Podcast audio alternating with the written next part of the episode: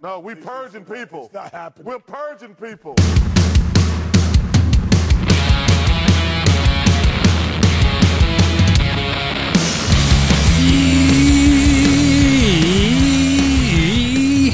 Yeah, NBA Australia, how are you going? That's right, it is. It is. That's right, it really is NBA Australia. It's Monday, May 9, May 9. What's going on? It's gonna be May 9. Uh, I'm your host, James Clements. I'm a writer sometimes with whomstever wants to pay me that sweet, sweet fighting stuff here in Larry Armour Studios. Pretty much feeling good. I think I uh, have shaken the cocoa pretty nicely. I'm out of ISO. How good is that? So the squid and I hopped on the old Treadley, rode him over to daycare this morning. I went for a run. I didn't die, so that's good. I'm still a little bit coffee, but we'll see how we go. Either way, let's get stuck into this one today. Awesome vibes. The Kings of a new coach. That's hilarious. Uh, we've got two game fours to talk about today. We've got James Softon turning back into James Harden. You love to see that. Uh, Chris Paul in foul trouble on the court. His mum getting into punch ons off the court. Jesus, some dickhead had a go at his family. Uh, so we're going to talk about that in the NBA Australia game wraps. Do a really quick weekend winners and losers in there too. Uh, we've got That's Not a Knife, Old Mate, No Made, Spud of the Night, Better than Lonzo Ball, Dickhead of the Weekend, Yeah Nas, the unpopular opinion of the day, and Outback Takehouse, where we're serving up a flame grilled take. I think uh, Outback Takehouse has reopened. Happy days. Uh, very brief Australian player watch, as usual, and another Andrew Gaze Grey Mummer Award for Outstanding Achievement in the Field of Excellence, and a preview and pick for tomorrow's Game Fours. Going to be awesome. Cannot wait. And uh, that'll be it. I don't think the voice has recovered quite enough to get round a uh, skit. So I'll just leave you there. How's that sound? Good? Good. All right, let's get into it. Episode 811 of NBA Australia. Let's go.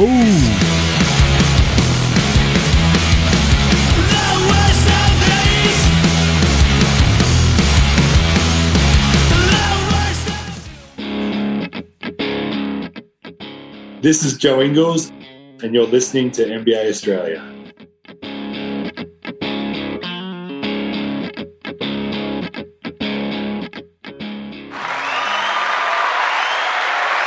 Yes, give it up because Jimmy's back. You'll love to see it. All right. Watch out for the shark attack. You better. I'm feeling good, feeling great. Better watch out for the attack of, uh, I don't know, recovery. It's pretty nice. Uh, you better also watch out for the Shaq attack. If you're Danny Green, I enjoyed the uh, after game chat they had on Inside the NBA. Ernie Johnson was like, he's hit 10 of these last 13 from deep. Shaq, you know what his nickname is? It's Icy Hot. And Shaq's like, oh, it is? And Green's, man, I hate that name. And Shaq says, I didn't approve that, sir. You didn't run that by my office. I think one of the very, very, very worst aspects of being a basketball fan living back in Australia is that suddenly we don't have uh, the sheer magnitude of Shaq endorsed products in Australia. In the States, Shaq is literally on like every second fucking commercial. It's uh, the general insurance, You've got Icy Hot, you've got his own soft drink, You've got his other things. There's like just, he just pops up going, hey, look, I'm in this, it's body wash. Look at this, I'm Shaq. And you're like, this is fucking great. Shaq as far as I can see. This is why he's rich. I love it. And you get back home, you're like, Where, where's all the Shaq at? Fuck, where's Shaq, man? I got nothing in Australian fucking ads. Instead, it's like, oh, just relax, fellas. The TV's not broke. It's like, fuck off. Basically, all I'm trying to say is give me more Shaq. Anyway, right, let's start today's show the way we start every show here at NBA Australia with the daily whip around. And of course, uh, thanks to all the wildly kind messages and everything uh, from the end of yesterday's show, or at least different parts of yesterday's show, where I did mention that old mate's pregnant. Uh, I kind of just didn't think it was like that big of a deal, but it's very nice of everybody to sort of go, "Yeah, Jimmy, that's sick." I'm like, "Yeah, it is." It's because like we've told people for a while now, and I've just never mentioned on the show. So, kind of fun, pretty excited. Uh, I mean, very excited, obviously. what a shit thing to say. Super fucking stoked. So exciting times ahead, uh, especially for NBA Australia. There's going to be absolutely bonkers uh, towards the end of this year. I'll tell you that much. But either way, uh, thank you for all the very kind messages. You guys are fucking legends. It's really cool. Right. Actual basketball NBA news the Kings. That's right, the Sacramento Kings are like, right, what coach are we going to hire? AKA, which former Golden State assistant should we hire this time? And they landed on Mike Brown. they probably should have gone with Kenny Atkinson. I'm just saying, but still, they go with Mike Brown, four year deal. Uh, you might remember from uh, Mike Brown from flaming out with the Lakers, uh, from getting fired after really successful years in Cleveland. That's right, in Cleveland. Cleveland. And uh, wow, has uh, he not really, you know, that second, well, that Lakers stint that he had was wildly brutal. But anyway, I mean, what can you do? He's very clearly the dude that they've just gone, fuck it, rolled the dice with again. Uh, it was always weird, right? Like, he comes back to Cleveland as well for like an extra year in the middle. Like, after the Lakers fired him, they brought him back in Cleveland for one more year. And uh, it was kind of fun.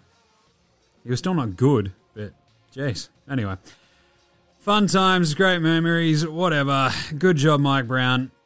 He ostensibly, we'll talk about this again in year now's really quickly, but is he going to sort of build up their defense?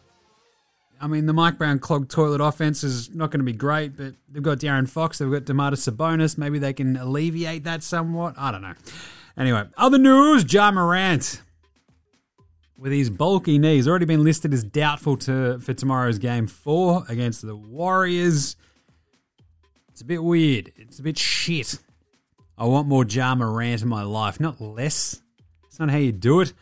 Uh, and on top of that, there's going to be no action taken from the NBA on the Jordan Poole Ja Morant play from Game Three uh, by the NBA office, so he's not going to get suspended or anything, which makes sense because there's no real like hard ev- evidence that him sort of grabbing at his leg led to the injury. Despite what the Memphis Grizzlies are like, well, he got injured on that play. It's like, yeah, you can't really prove intent. I mean, what are we doing here? Uh, so, bit of a tricky one, very shitty one as well. But I'll talk about this again later in year now as well. Uh, Ja Morant out for game four. Jordan Poole will be playing. This sort of, sort of actually brings up uh, yesterday's yeah nah, I think from I am Matty S about uh, the player who injures another player should be out for as long as that player is out. I'm still kind of on board with it. It just it should only be half as long if the ball wasn't near them, which is where I feel like I landed. Uh, if it's an off the ball play like Joker and um, Markieff Morris, then yeah, but still. Uh, good to see Markieff Morris back and being completely ineffectual today as well. Anyway, and the other big news from today was that uh, Dave McMenamin tweeted out after the game, uh, the Suns Mavs game, because Chris Paul tweeted,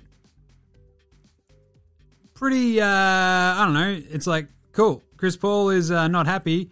Oh shit, what's happened with his family? Because uh, Chris Paul tweeted out, want to fine players for saying stuff to the fans, but the fans can put their hands on our families? Fuck that. And everyone's like, oh shit, what happened? And uh, tweeted out a source familiar with Chris Paul's tweet after game four told ESPN that Paul's mother had hands pulled on her by Dallas fans, and Paul's wife was also pushed.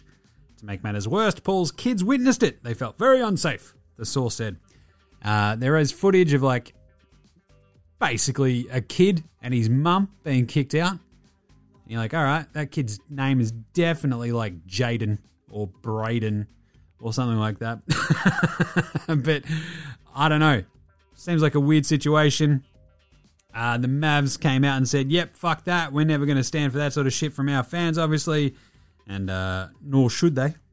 Obviously. I'm going to talk about that again in a second as well. But uh, they came out and just went, nope, not allowed. Can't have that. Fuck off. And um, here we are. So, bit of a weird situation with Chris Paul, but whatever. I mean, they kicked the dude out. We don't know what it's actually happened. It's a bit strange. And the last little bit of news Drew Holiday. That foul on Marcus Smart at the end of game three between the Celtics and the Bucks with, uh, what, less than five seconds left. I love the NBA covering its ass with the old uh, last two minute reports, etc. And the NBA said uh, the foul on Marcus Smart was correctly deemed a non shooting foul. The contact came before Smart was bringing the ball upward towards the basket, which is right. And that's what I said yesterday. Celtics fans, though, they're still going to get bent out of shape in about it, but that's what I sort of saw. I don't know what to tell you. That's what the league found as well. Right, let's do some game wraps. Game wraps, game wraps, go game wraps, game wraps. Well, game wraps. That's right. The Dallas Mavericks beat the Suns. Oh, geez, 111 101. This game was nuts. So Chris Paul fouls out after 23 minutes, right? Fouls out with like nine minutes left in the fourth quarter. Um, and the Mavs, there's a couple of sketchy moments right after that where you're like, oh shit, here come the Suns. But uh, they hold on and win. This is an awesome game for the Mavs fans, right? Like the Suns got up 8 7 and then never led again. Because the Mavs just went, you know what? Fuck it. We'll hit every three. Which was incredible because then they didn't shit the bed. They kept their nerve and they rolled from there because, and I think this is the most important thing, Luka was just like, oh yeah, no, that's fine. Hey, uh, you and I, Jalen Brunson, will just really, really, really punish them on the inside and we'll let Dorian Finney Smith and Reggie Bullock hit all the threes. And that's how they won. This goes back to game three and what we are talking about on yesterday's show, right? Where when the Mavs move the ball, they look fucking incredible. When there's Luka dance, dance, dance, make them dance, dance, dance, dancing at the top of the key, uh, outside the three point line, just time and time again going ISO. You're like, well, this sucks. And it's going to end up in basically an ISO bucket, and it usually did. These last two games in Dallas, the Mavericks coaching staff have made enough tweaks where they're just getting these really, really nice off ball cutting screens and stuff uh, to essentially free open dudes on the wings. And you're like, yes, this is how it should be played. And it's running the Phoenix uh, defense ragged. The crazy part is, it took them till game three to sort of hit that role where they're like, right, Brunson, Luka, we'll put you in way more pick and roll action. We'll try to figure out if we can like negate Ayton a little bit.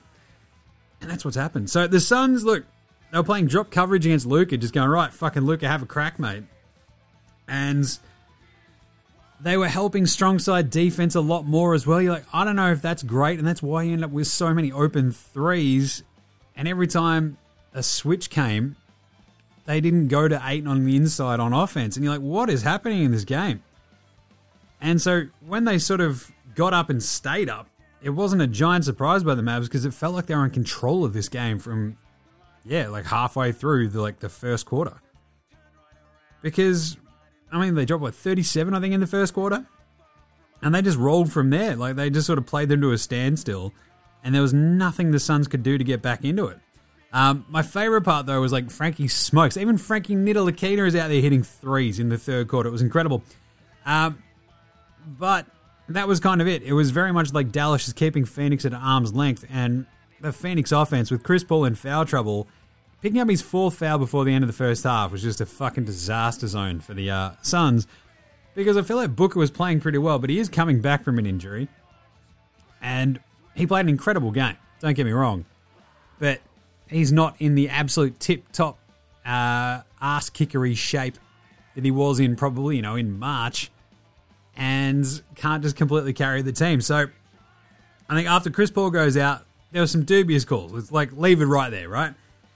Some pretty shitty, weird calls on Chris Paul. Some fucky, like, that wasn't even like contact. What are we doing here? I don't know if it was the refs just going, well, you know who we really fucking hate? Chris Paul. Adam Silver going, you know who's going to make us money if he makes it to the next round? Uh, Luka Doncic. That's right. But still, look, the D that Dallas were playing out there was like really, really, really good. Um, and it's like they finally realized, oh yeah, cool. Last two games, we've just got big wing dudes everywhere that we can throw at Chris Paul, we can throw at Booker, and we can try to limit like the other opportunities the other dudes get. And if Crowder get, kills us, whatever. But I mean, this was a crazy game, right? Like Bridges couldn't do anything, Chris Paul couldn't do anything, and the thing that got me was in the fourth quarter, the Suns took zero free throws. Zero! I mean, that just shows you that, like, the attack on the paint, uh, the way that the Suns were running their offense wasn't getting them easy enough looks inside to sort of really put the pressure on the D. And it also gave them zero chance to stop the clock, get points on the board, and really fight their way back into it. Because every time they sort of missed a shot, and they did. Look, this is it, right? So after CP3 goes out, like there's it's 83 89 with like seven minutes left. And This is the Suns. Any lead you've got, it's not going to feel safe, even with Chris Paul fall, uh, fouling out. But Luka drives. Beautiful bucket. Kleber gets a wicked block on the other end. Finney Smith and Bullock with the uh, nice little uh, hot potato on the perimeter. Ends up with another Dorian Finney Smith three, and then the heat check three, which was the absolute fucking dagger. The 14 point lead was six uh, six or so minutes to go, right? You're like, God damn, that was good. The thing is, I mean, it's kind of neat. Like Brunson has a floater in the paint, but Ayton, Booker, they get it back to eight with four minutes to go. Bullock hits another three, and it's just a huge settler because Brunson hits a uh, the twentieth three of the game for the Mavs, and you're like, oh yeah, that'll be uh, that'll do. Then Luka has that nice little up and under. Kleber has the exclamation point, oop, and bang. The Mavs have tied the series up. But the key to this game was very clearly Dorian Finney Smith just barely missing from three. He hit 8 of 12 from downtown. The Mavs went 20 of 44 from downtown. Luka went 1 of 10. 1 of 10. So the rest of the Mavs literally went 19 of 34 from downtown. That is just unbelievable. Uh, but the other sort of side of this was that the Suns, this is uh, the first time since Christmas they've had three straight games of more than 15 turnovers, right? So that speaks to just what the Mavs are doing and the pressure they're putting on the ball handlers of the Suns and just the fucking focus. And I think that was what struck me the most on defense for the Mavs. The situational awareness is so much better than games one and two, right? Like much more keyed in, and maybe this is like a home thing, but the zero free throws in the fourth quarter for the Suns, the defense, the turnovers, and the Mavs threes. That's the key to this game. The Suns, meanwhile, only went 9 to 25 from deep. Booker had 35. He was really good. Feels like he could have gone harder, though.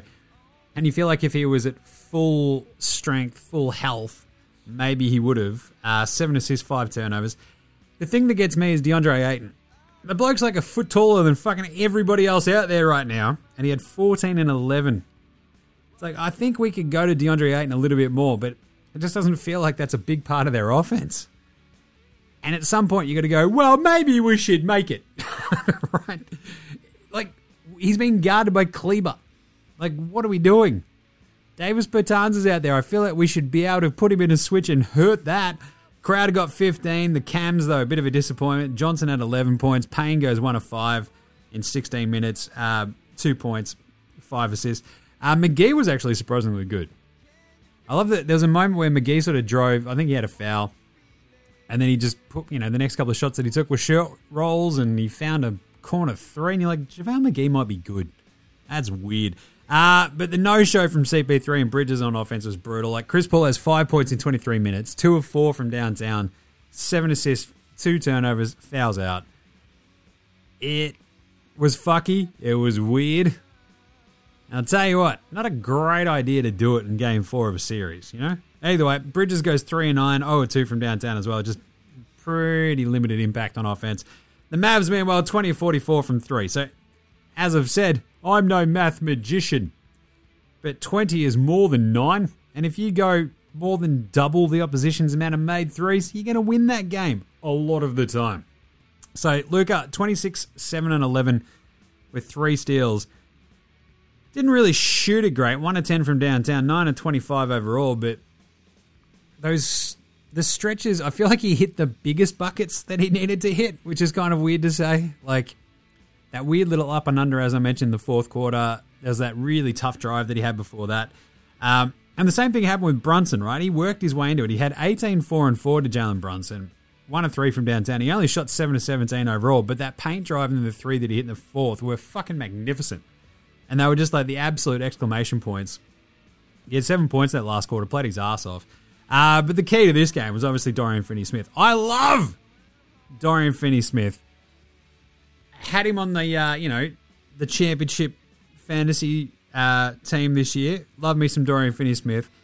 Just does a little bit of everything. He's sneaky good. 8 to 12 from downtown, 24 points, 8 rebounds, and an assist. It was unreal. Even Davis Bertans got in at 4 or 6 from 3. Looking at Moses Schrute, uh, 11 to 7 for Kleber. He was very handy, was Maxi Kleber. 10 4 and 4 for Spencer Dinwiddie. Uh, he shot 3 of 10, but he did go 2 of 4 on threes. And the role for Spencer, Spencer, uh, in these last couple of games, in fact, in this series, has been a bit of a head scratcher. Just really, really struggling to get into it. And you feel like one of these games he's going to have like 17 and it'll be uh, a big 17. Reggie Sniper Alert Bullock, he only had seven points, but uh, I feel like he was really, really big in this game, especially against Chris Ball. And Frankie Smokes, he had one, one on one from three in his nine minutes. You love to see it. Good on you, Frankie. Either way, this is uh, a tied series now, 2 2. You've got a best of three series, and Luka's on the other side. You've got Chris Ball struggling in foul trouble in all these games, turning the ball over a million times. The Suns, the pressure's on now. They've got to go home and win this one. It's gone from Suns in four very quickly to, uh, holy shit, Suns in seven. Can we pull it off? Who knows? But either way, going back to Arizona, 2 2. The Suns really just need to knuckle down go, right, defense, let's figure this the fuck out. We're going to show harder on Brunson, show harder on Luka. The drop coverage was a bit of a head scratcher because he just sort of kept passing and finding the right dude time and time again. The dude had 11 assists. I think five of them were to Finney Smith as well, and he's just like, I'm going to keep feeding you, motherfucker, and boom, he did. Anyway, great win for the Mavs, and uh, really happy I picked them as well because it did feel like they'd figured out something on offense in game three, and they just rolled with it again. And in this one as well, they really just smashed their three. So good job by them. Right, how about Miami? Philly, though, game four. The Sixers, the one, two, three, four, five, Sixers beat the Heat 116 108. What a weird game this was. Super tight, back and forth early. Embiid had 15 in the first quarter. The Heat got up four, though, early in the second. You're like, oh shit, here we go. Then they never led again. Because Philly got up and stayed up, and it was because James Harden just went from James Softon to James Harden, and he hardened up. Uh, but the thing was, it felt like there was a turning point, I reckon, in the second quarter when Harden hits uh, Tobias Harris under the bucket, and then he has a coast to coast, like the possession right after, after I think it was like a hero miss three. Um, oh no, it was off a drive. He gets the uh, rebound and just takes it coast to coast, and gets a really sort of uh, hard layup to go.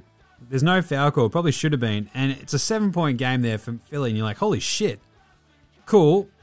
But that was like, it felt like a spark. Just felt like a little bit of a spark for Harden. He had 13 points in the second quarter, and they needed it because uh, Embiid, for having 15 points in the first quarter, he had zero in the second. Danny Green hit a couple of threes, and the Sixers are up eight at the half, and you're like, oh shit. Well, it feels like they could have eked out that lead even a little bit more. Uh, but the Heat sort of, you know, kept tabs on it, and then the Heat weirdly just they couldn't buy a three in the first half, and they really couldn't buy a three in the second half. And it was really strange to watch this happen again because they've just hit zero threes across these two games in Philly. And it just kept going, right? Like Butts had 17 in the third quarter for the Heat. No one else did shit. He was the only Heater to hit a three in that quarter, and it's Jimmy Butler. They went one of 10. Like, that's incredible. They had so many good looks just not go in. Uh, it was crazy. Like Herro had like two shots just that rimmed in and out. You're like, how did that not go the fuck down? But the thing is, their defense cranked up a little bit as well and really slowed down Philly in that third. Um, like there was a four minute stretch or so where the Sixers just didn't hit a shot, and you're like, oh shit. Here come the Heat, four point game, going to the fourth, and then Harden just went, oh yeah, nah, fuck it. 16 points in the fourth quarter. He just hits massive shot after massive shot. Um, got them up big early, and then the Heat fought back into it, and then Harden gave him the daggers. Like, it was amazing. Like an eight point game with a bit, you know, over a minute left. Harden just goes, right, step back. Skadoosh. Nails it. Game over. Pack her up, boys. We're going home to Miami. Like, Maxey had a great find earlier in the quarter as well, finding cutting Harris for an oop. And the Heat, look, flip side for them, they just couldn't buy a three. They went two of seven in the fourth quarter. And you're like, well, I guess going 3 of 17 from downtown in the second half is not ideal. But it felt like, again, they've just gone out and wasted two amazing Jimmy Butler games because he had 40 in this one. 40! 40 points, 6 assists, 2 steals, 2 blocks, 13 to 20 shooting. And looked completely fucking gassed by the end of it because he was carrying this team. Like, Bam got into foul trouble right at the start of the third quarter otherwise was playing really well. 21 7 and 4 had really sort of shaken off the cobwebs offensively and was going at Embiid And there's a couple of moments where you're like, yeah, this is what you should be doing. You've got to be physical. Like Embiid can barely see straight. He's wearing a fucking mask. He's got a broken orbital bone. You got to go at the dude. And when Markieff Morris tried to do it, he got absolutely sent packing. But either way, Lowry looks cooked. He had six points, three of ten shooting. Uh, obviously, still struggling with his hammy. Seven assists, four turnovers. Oh, of six from three for Big Booty Kyle Lowry. And I tell you, it's like what I said yesterday. Like they're just a better team without him out there at the moment. Uh, Bam, as mentioned, the 21 7 and 4, but the Sixers really limited the space that Herro could work in. He had 11 points on 12 shots. He was brutal. Uh, he had 10 rebounds, but only one assist and three turnovers. Usually, if Herro can get his shot working a little bit, it opens it up just that little bit more for everybody else. The assist numbers go up, and away you go. Victor Oladipo, I don't know what was going on with him in this game as well. It looked like he was playing for a contract, not a team, right? He shot 3 and 9, 1 of 5 from 3. If there's a bloke who just takes a fucking horrible circuit breaker 3 in the NBA worse than Victor Oladipo, it might be, I want to say, Grayson Allen. I'm going to shoot this straight. I don't care what happens. Uh, but Oladipo is pretty bad at it. It's like, oh, well, we need to just really eke out this possession. Oh, he's fucking shot it. Every time. It was weird. Like, he still got to like 15 points because he got to the line. He shot 8 or 10, but still. Uh, the big tough ones were Strus and Vincent, though. Like, Strus goes 2 of 5 from 3. Vincent goes 0 of 4. PJ Tucker 1 of 4. And they end up 7 of 35 from downtown the Heat. And I mean, this is one of the keys going to this series that I talked about. It's like, how does the Mosquito fleet actually perform against the Sixers, who do have, like, you know, the perimeter options in Maxey, Harden, Danny Green, and co to sort of at least make them work. That's what's happening. So the Sixers, meanwhile, 16 to 33 from downtown. What did I just say?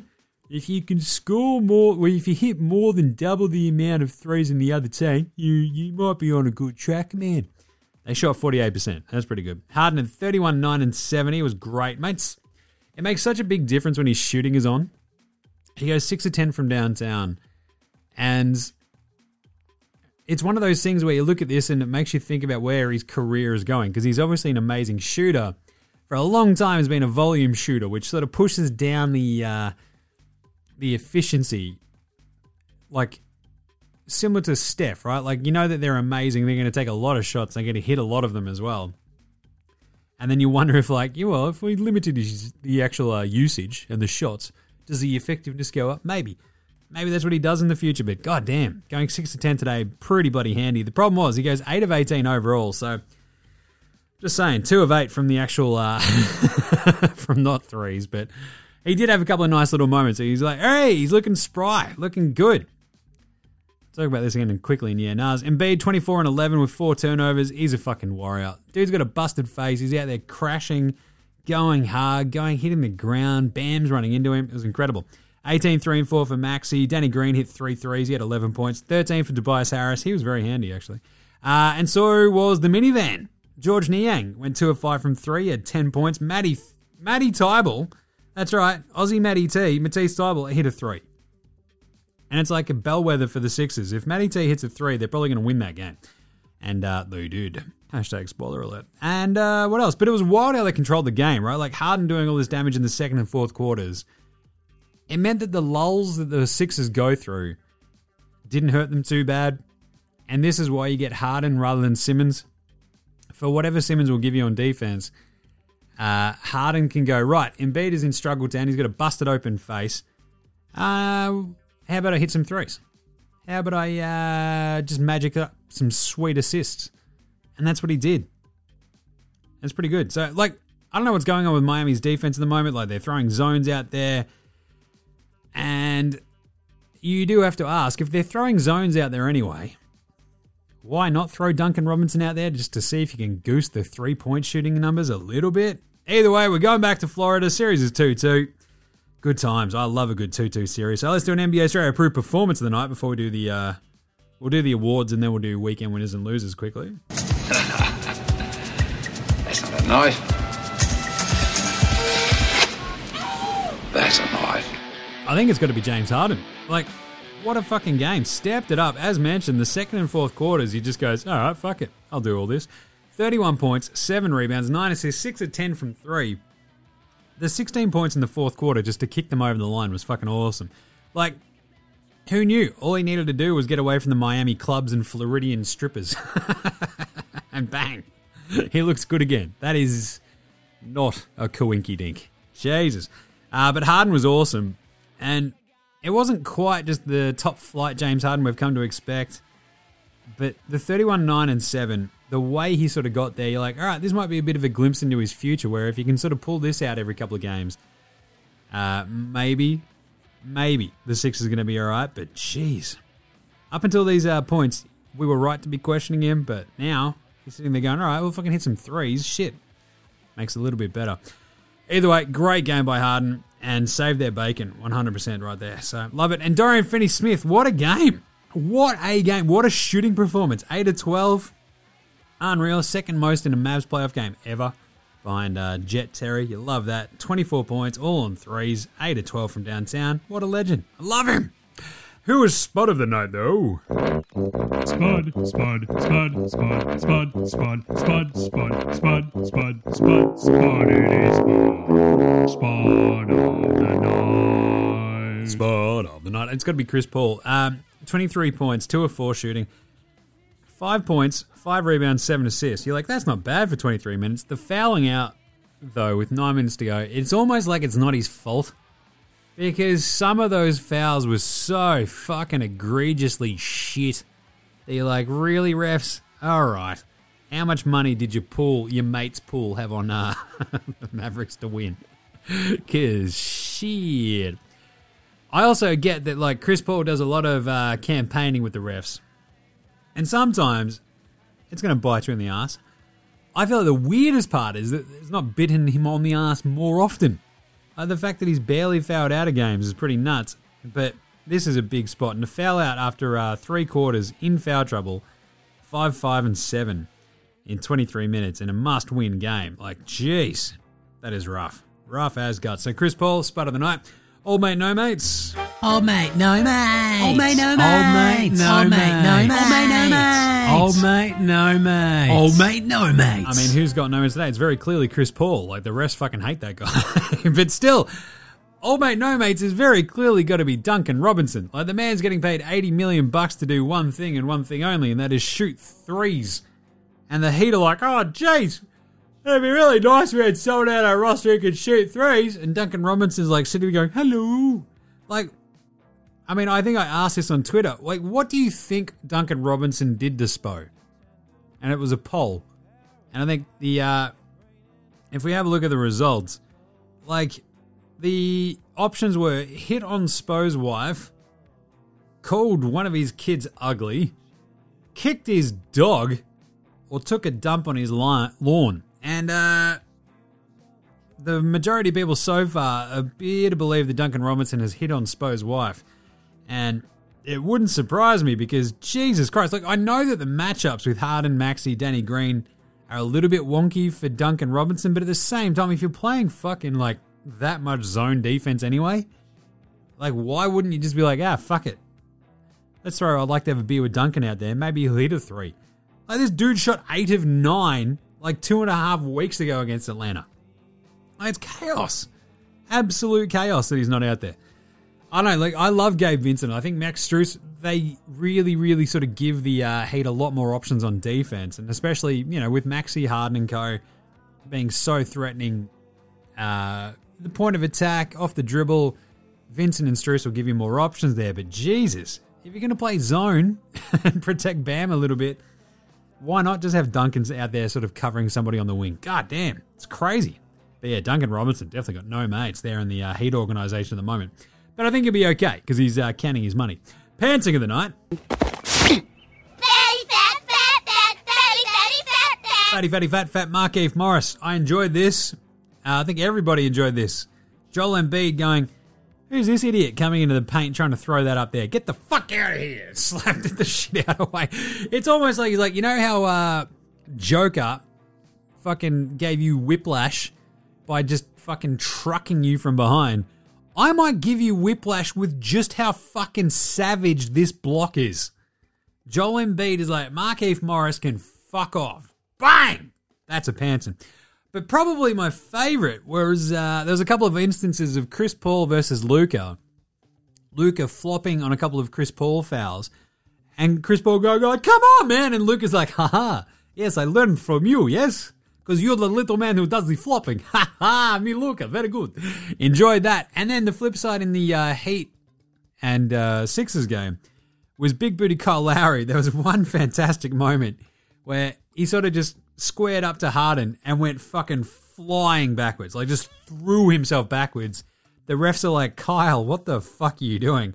Even Harden, as an egregious fucking flopper as he is, is just like, dude, what the fuck? Now I'm wide open. Casually as you like, nails the three, and you're like, hang on a second. Is Kyle Lowry and his egregious flopping the only thing that might make James Harden likable? Holy shit, what a revelation! Absolute chaos. So there you go, that's a bit of a panting. Lowry just on defense, just fucking cooked. Pants time and time again. Better than Lonzo Ball. Lonzo was the best player in high school. He was the best player in college. You think he'll get to the pros and be like, I made it to the pros, now I can be average. He's coming for everybody.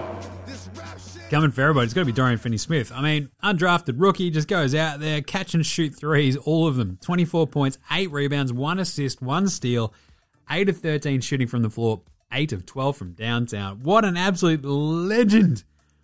I love him, and I love that the Mavs have got him signed up to a pretty decent contract. I think the extension was back in February.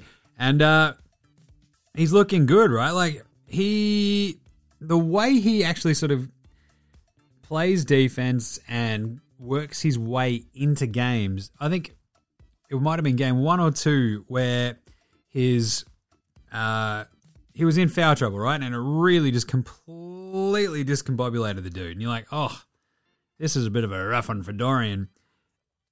But I love how quickly he bounces back and how much he's just like, I don't care. It was game two in Phoenix where he uh, really struggled. He had like the two points or whatever, and he was in foul trouble.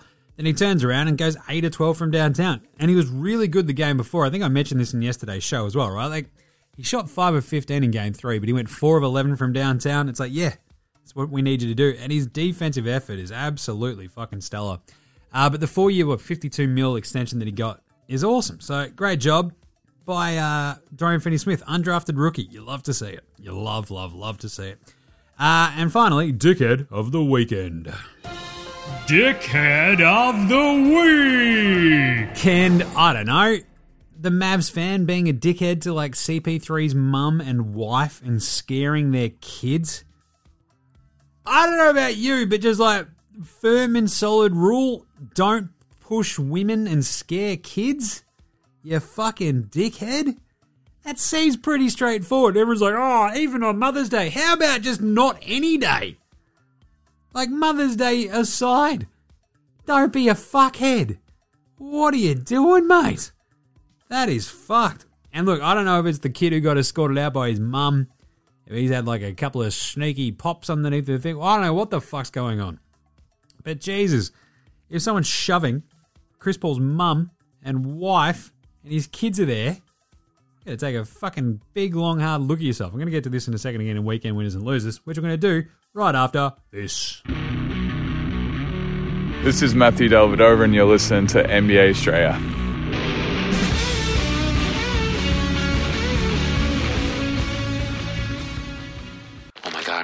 I won! I won! Ah! Recapping our day's top story, the winner of today's state lottery is me, Ken Brockman. Can we get a Shot shot of me. me? All right, let's do a uh, quick hitter of weekend winners and losers for your Monday. Weekend winners number one, home court advantage. Isn't it nice? I love it. Two teams that were down 2 0 in their respective series have now gone home, won both of those games to tie it up. We've got 2 2 2 series. I love it. And I mentioned this earlier, but like they're home shooting. So Danny Green in Miami went 2 of 14. Tyler Herro went 7 of 11. In Philly, Danny Green's gone 10 of 13 and Tyler Herro shot 3 of 12. Yeah. Home court advantage is back. I love it.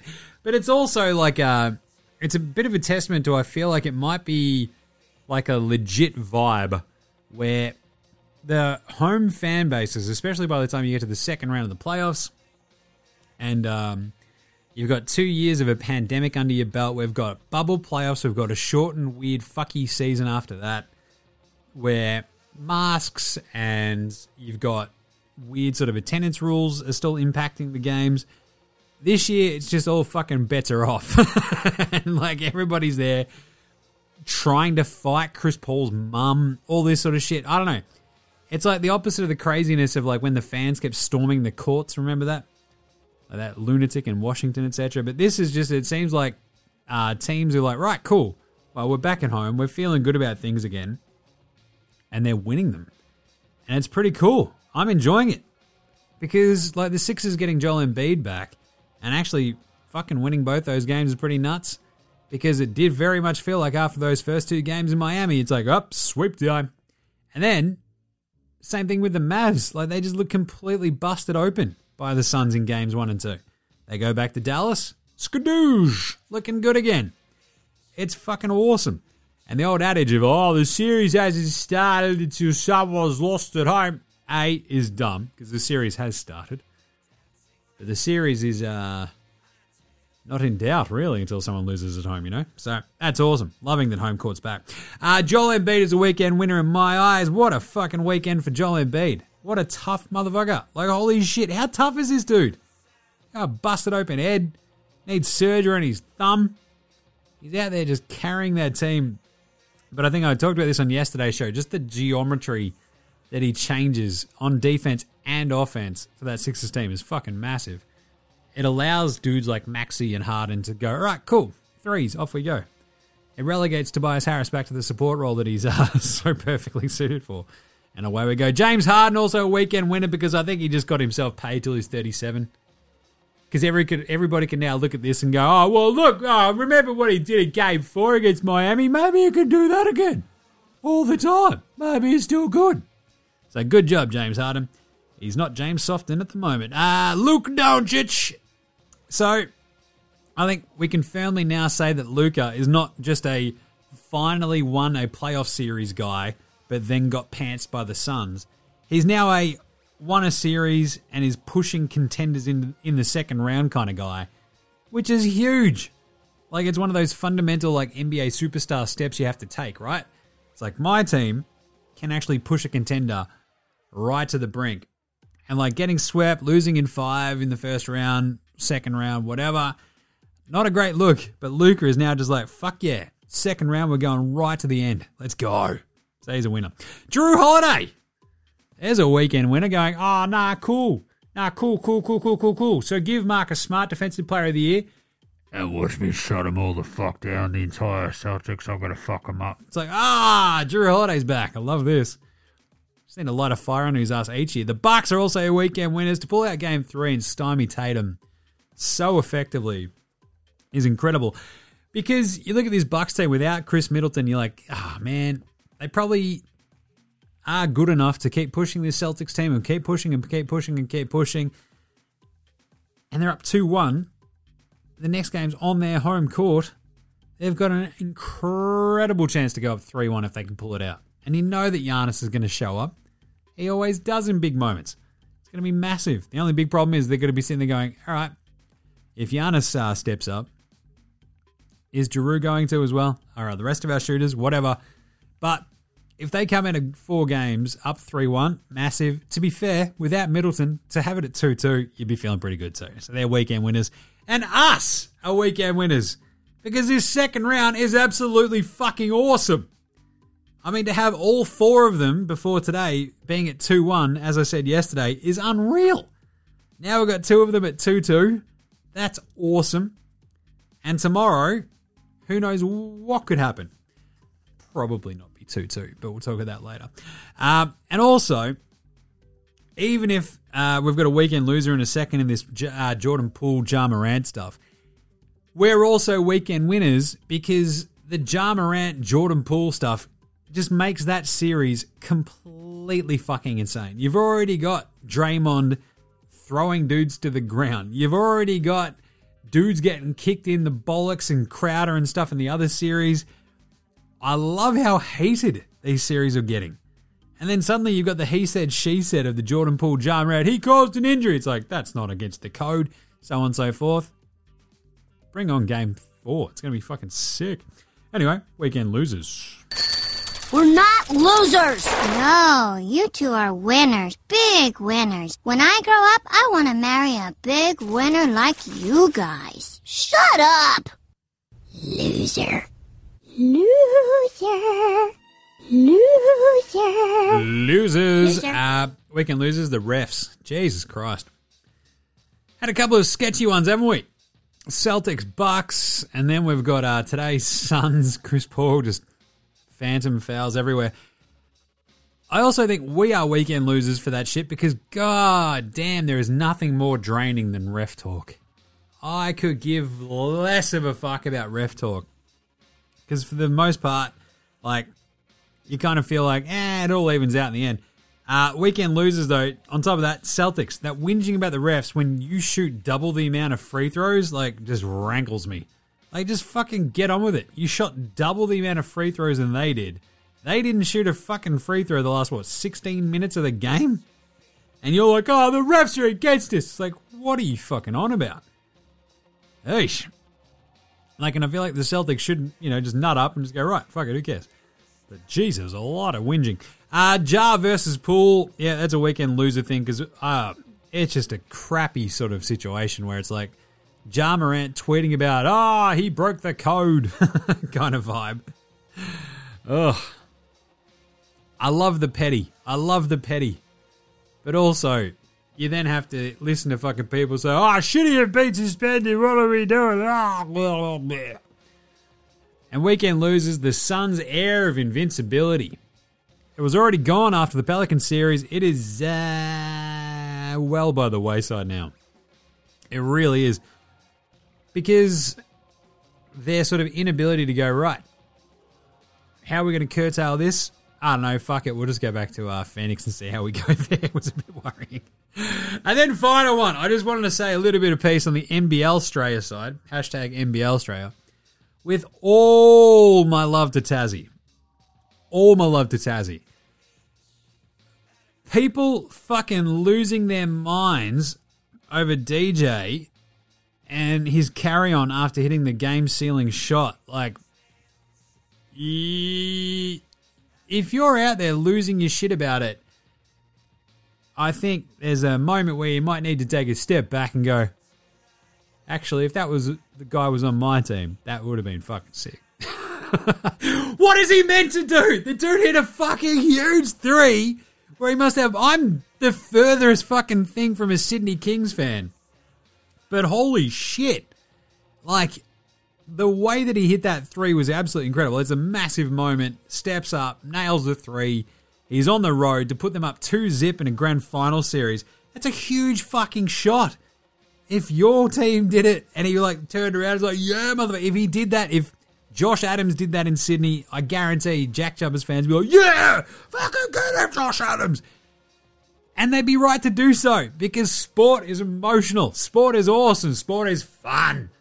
And giving fucking the old, hey, look at that, how'd you like that one, to the opposition fans is 100% a part of that. And some Tassie fans are fucking acting like he spat on their sisters. And then, like, he came out today, he's like, yeah, I got some death threats. Like, what the fuck is on with that? You lunatics. You absolute fucking donkey. Who sends any sort of fucking sports person a death threat? You've got to be the fucking absolute lowest of the low. They're also, oh, look, having a sook about the Chase Buford kicking a sign thing. Should have had a tech, should have been thrown out. Sure. it's all a bit fucky. Look, all I think about this is that uh, it's all part of the journey. Sport, it's all part of the journey. Jack Jumpers feeling bad about like Buford having a crack, having a sook, and them sort of going, ah, silver spoon Chase Buford. He's only got the gig because his dad's an NBA executive. It's like, all right, fine, go go off, go off, Tassie, go off. Um, but to sort of just use it as proof that everybody's against you, it's like, all right, cool. There's such a thing as like taking it with a bit of fucking class. but I fucking love the Jack Jumpers. I can't believe how good this team is and how much fun they are. And how much Tassie's rally behind them is absolutely fucking astounding. Also, though, you know, passions run high. Including the fans, including the coaches, including the players, and we just got to fucking chill out sometimes. Take a step back. You know? I'm just saying. I think I tweeted out some people showing their asses a little bit. It's like, yeah. It's like, all right. But Jesus Christ, the death threats for DJ. Settle the fuck down. All right, do some quick ENRs right after this one. This is Cam Gliddon. This is Anthony Drmic. This is Mitch McCarron. This is Jason Cadee. This is Daryl McDonald. Hey guys, this is Hugh Greenwood. Yo, what's going on? This is Illy. This is Mark Worthington, or commonly known as Wortho, and you're listening to NBA Australia. You're listening to NBA Australia. And you're listening to NBA Australia. And you're listening to NBA And you're listening to NBA Australia. And you're listening to NBA Australia. And you're listening to NBA Australia. You're listening to NBA Australia.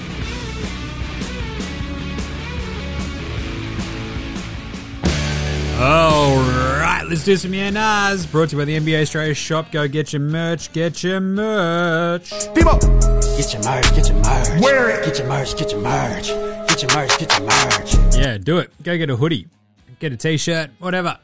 Rep your uh, favorite daily NBA show from Australia, NBA Australia, with a sick logo hoodie. You can get the rose gold t-shirt still. Uh, there's not actually that many of those left, so go check it out. NBAaustralia.com slash shop or just click on the uh, links in the socials. Right, some yeah nahs. Number one, Mike Brown. For Sacramento, yeah nah. I mean, yeah. But also, look, I think there's a great uh, aspect of the NBA where you can be an assistant coach and rebuild your value as a coach. And uh, everybody in Golden State very clearly fucking loves Mike Brown. I also think that, you know, your reputation as a coach before that still matters a little bit. And like two different stints in Cleveland, a stint in LA, and Sacramento are just like, yeah, no, this seems like our guy. It's like, okay. But I think that all said, Jason Kidd, uh, other folks who have been the retreads, look, you know, it's okay. Coaches can learn, coaches can grow, coaches can get better. Maybe Mike Brown, with all those years in Golden State, has gotten better. And the weirdest part is Sacramento love A, a retread, and B, a Golden State assistant. Mike Malone, Luke Walton, Alvin Gentry, Mike Brown. Just fucking rattle them off. Good job, Sacramento. Oh, great. Anyway, um, doesn't move the needle that much for the Kings. Yeah, nah. Nah. I feel like if you can like instill a bit of a defensive identity on them, maybe that sort of helps. But with the Souvlaki King and De'Aaron Fox, I mean, it just seems like a uh, strange fitting roster regardless. And you're going to saddle four years of Mike Brown on it. I think the over under. What's what's the over under and how many years he actually stays there? Two and a half max. Before Vivek Ranadive just goes right. I'm sick of this. Fuck off.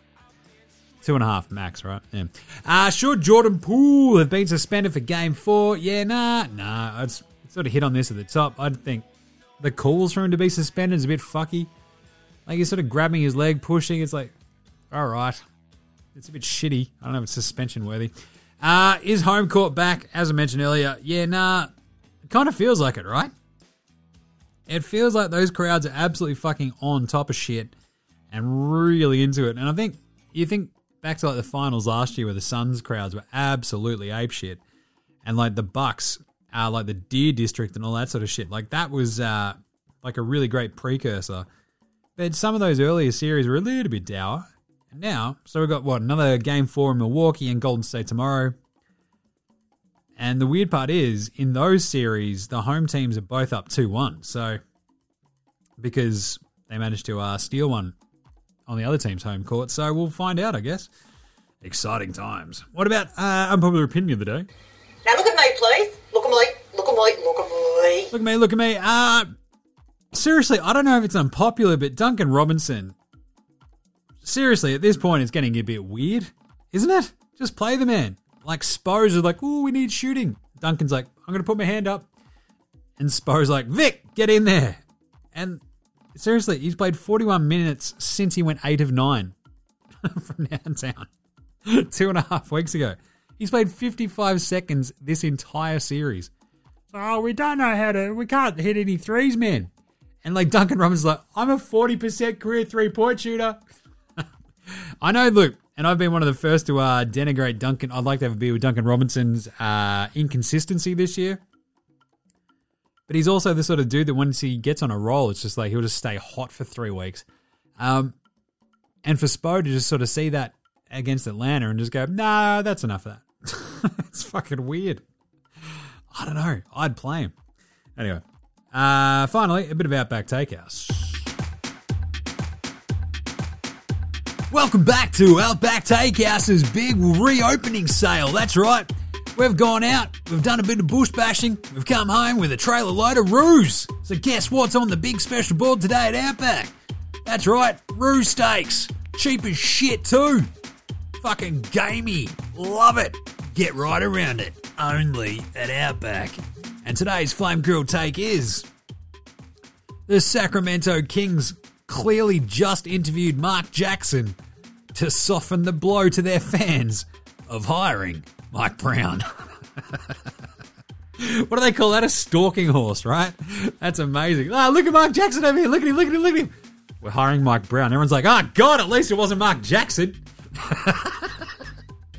oh, God. All right, Australian Player Watch really quickly right after this. This is Shane Heal, and you're listening to NBA Australia.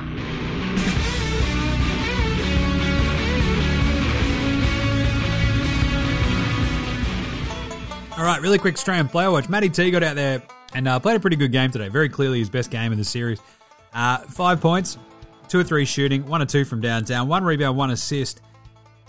And uh, look, every time he gives them just a little bit of something on offense and hits a three, like the other three that he missed, you're like, oh god, can you just? And it'd be nice to see you hit that one as well, Matty. I'm just saying, but um, it was much better than his, uh, you know, games one and two, and it just feels like he's at least getting into a little bit of a groove now, where, especially with Embiid back, Matty just sort of feeds off that defensive sort of intensity, and it really suits his game a lot more, rather than sort of uh, a lot more of the funneling and making shit hard for the opposition rather than go, I'm a one on one stopper. You're going to fuck off. So good on him. And uh, Greening today got one minute of uh, garbage time. Did Josh Green for the Mavs. Good to see him running around there at the end, though. Just taking one for the team. And uh, I don't want to see any correlation between the fact that the two games that he only played one minute in, the uh, Mavs won both.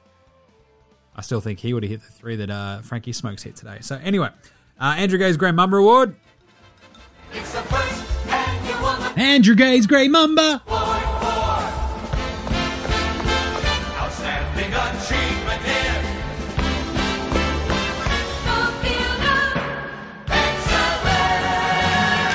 Right, easy one today. Jimmy Butler. Um, didn't give him too much shine earlier because Harden stepped up and won that game. But Butler was literally the only bloke doing anything, it felt like, for the Heat in that game. 40 points, 6 assists, 65% from the floor, 42 minutes he plays. That dude played his goddamn ass off. He always does. And it's kind of one of those moments where you're like, I love that he's showing out for the Philly crowd and showing them like a glimpse of what their future could have been. Uh, but instead, they decided to roll the dice with Tobias Harris and sort of go, oh, well, we need to also pay Ben Simmons, so we might, oh, we'll let Jimmy go. Yeah, you done fucked up. It's also one of those things in the back of my mind where I'm like, Jimmy Butler, Ben Simmons talking about, you know, uh, mental mental health problems, etc. Jimmy Butler would have either exacerbated it or made him tougher and fuck. I'm just saying. Uh, but 13 and 20 shooting, 2 of 6 from downtown, 40 points, 12 of 13 in the line. That is some Andrew Gaze's Graham Mamba Award for outstanding achievement in the field of excellence right there. Luke Longley. Oh, wait, no, the Patty Mills Game Day Ball Game Day Twitter check in. I just had Luke Longley on my brain because uh, I fucking love seeing Luke Longley the uh, like courtside for these NBL games. Isn't it awesome?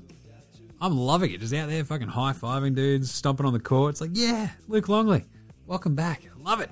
Anyway, Patty Mills Game Day Ball Game Day Twitter check in, inspiration board. Jock Rock'em Sock'em Block'em Jock'em Landale finally got his engagement party, it looks like. He was up in Denny wearing a big old cowboy hat. So go check out his IG story. It is fucking hilarious. He's like, oh, there's Jock getting shit faced. Love it. but good job, mate. Good job. All right. Game previews and picks for tomorrow. Let's do it. Game previews. Game previews. Thanks, Inadvertent Bane. Not a problem, Jimmy. How's it all going? Yeah, good. Out of ISO. The squid's out of ISO. He's at daycare today. Old mate will be out of ISO tomorrow. Um, we've both been feeling pretty good the last few days, so yeah, happy days. Good shit. Exciting times. Uh, we went one of two on the picks today. Missed out on, I had uh, Miami. Uh, nailed the Dallas pick. Missed out on the Miami pick. Uh, so that leaves us at 30, I believe. I'll just check that. 30 of 59 so far for the playoffs. Cool. All right, so tomorrow, Tuesday's games, we've got game four of Boston Milwaukee. I hear it's Algonquin for the good land. The Bucks are one and a half point favorites at home against the Celtics, which is pretty tricky because talk about like upside in the way the Celtics played versus the way the Bucks played. It feels like the Bucks uh, almost asked their way into a win in Game Three. They really stymied the Celtics. But I mean, this is what we saw in games one and two, right? Like adjustments. Uh, Boston came out, played like shit in game one. Turns around, they kick some ass in game two. Uh, much more evenly matched in game three. The Celtics sort of ceiling feels a little bit higher. If Smart's feeling a little bit better, a little bit more up for it, he actually hit some fucking shots in game four, maybe. Uh, but at the same time, I just feel like the Bucks at home with Giannis giving him just like an inch, give him a mile, right? Like he's going to be looking at this just going, shit, if we win this game at home, we're up 3 1, and we've then got three chances to just take out this series. So I'm going to have to go the Bucks minus one and a half. I think the job that they've done on Tatum, we saw Jaylen Brown stink it up in game one, but Tatum is like the under sort of reported story in this where it's like, yeah, he's just got no space. Wes Matthews is doing a number on him so far. I think Tatum probably shakes that off a little bit in game four with a you know, fewer adjustments on the Boston side of the uh, ball where they free him up, get him a little bit more space. Maybe using Al. I mean, they've already used a lot of pick and pop stuff with Al, obviously, because they've been shooting the shit out of it. But I just think the Bucks, I think they can just throw Giannis at it and just go, Giannis, just go get us 40, mate. What do you reckon? And he's like, yeah, you know what? Can do. So give me the Bucks minus one and a half. And then Memphis at Golden State, game four. The Grizzlies are 10.5 point underdogs here. And you might go, well, Jimmy, it's because they lost by 30 yesterday. It's like, well, I mean, you make a good point. It was 142 112 yesterday. They lost by 30. 10.5 point underdogs. I think there's a lot of fight in this Grizzlies team. I think they could win this and surprise everyone. As I said yesterday, like Golden State are always going to have that one game where everything drops. They look awesome. They have a great shooting game.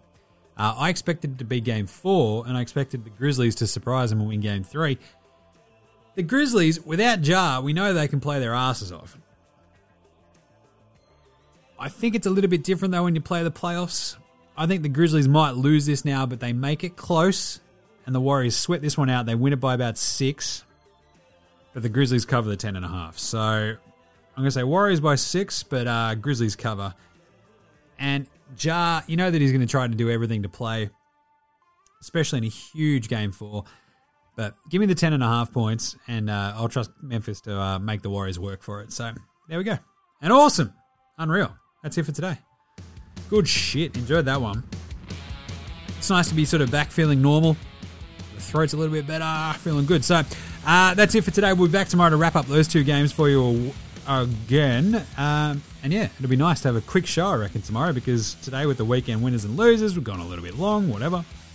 Either way, should be great. Love a good Tuesday show. In the meantime, make sure you're following NBA Australia on Twitter, Facey IGs, we're all over the socials. NFL Australia with myself and Gaz. Still trying to figure out when we do our big NFL off-season wrap. of the draft and free agency and stuff, but it'll be coming soon. Um, Adam with World Wrestling Australia, go check that out on YouTube. FWCIE E on Twitter for him. NBAaustralia.com slash shop. Get your merch, get your merch. Check us a rating and review on your podcast app. Come on, I don't ask for too much. I really don't. I'm I never ask for anything. Knowable. Download the Noble app, bang in the code Australia, get 20% off. Uh, big thanks go to From Oslo for the intro and outro song. Check out their new band House Hats. And big thanks always go to Joshua De Laurentiis, Fascinated, Gold Mines, Ramshackle Army, Iowa, Sex Jedi, Green, Green, Green, and Dozers for the tunes you hear throughout the show. Smash them all on Bandcamp, Triple J Unearthed, Facey, Apple Music, Spotify. Have you listening to tunes? Follow your bands. Do it. NBA Australia supports Australian bands. Right, uh, that's it for today. No skip because my, uh, I reckon my uh, throat is on its uh, last legs at the moment. She's getting a bit scratchy, so uh, we might save the skits for later in the week, and we'll see how we go. All right, we'll catch you tomorrow, you dickheads. Look after yourselves, as NBA Australia is saying. Later, Hosanna.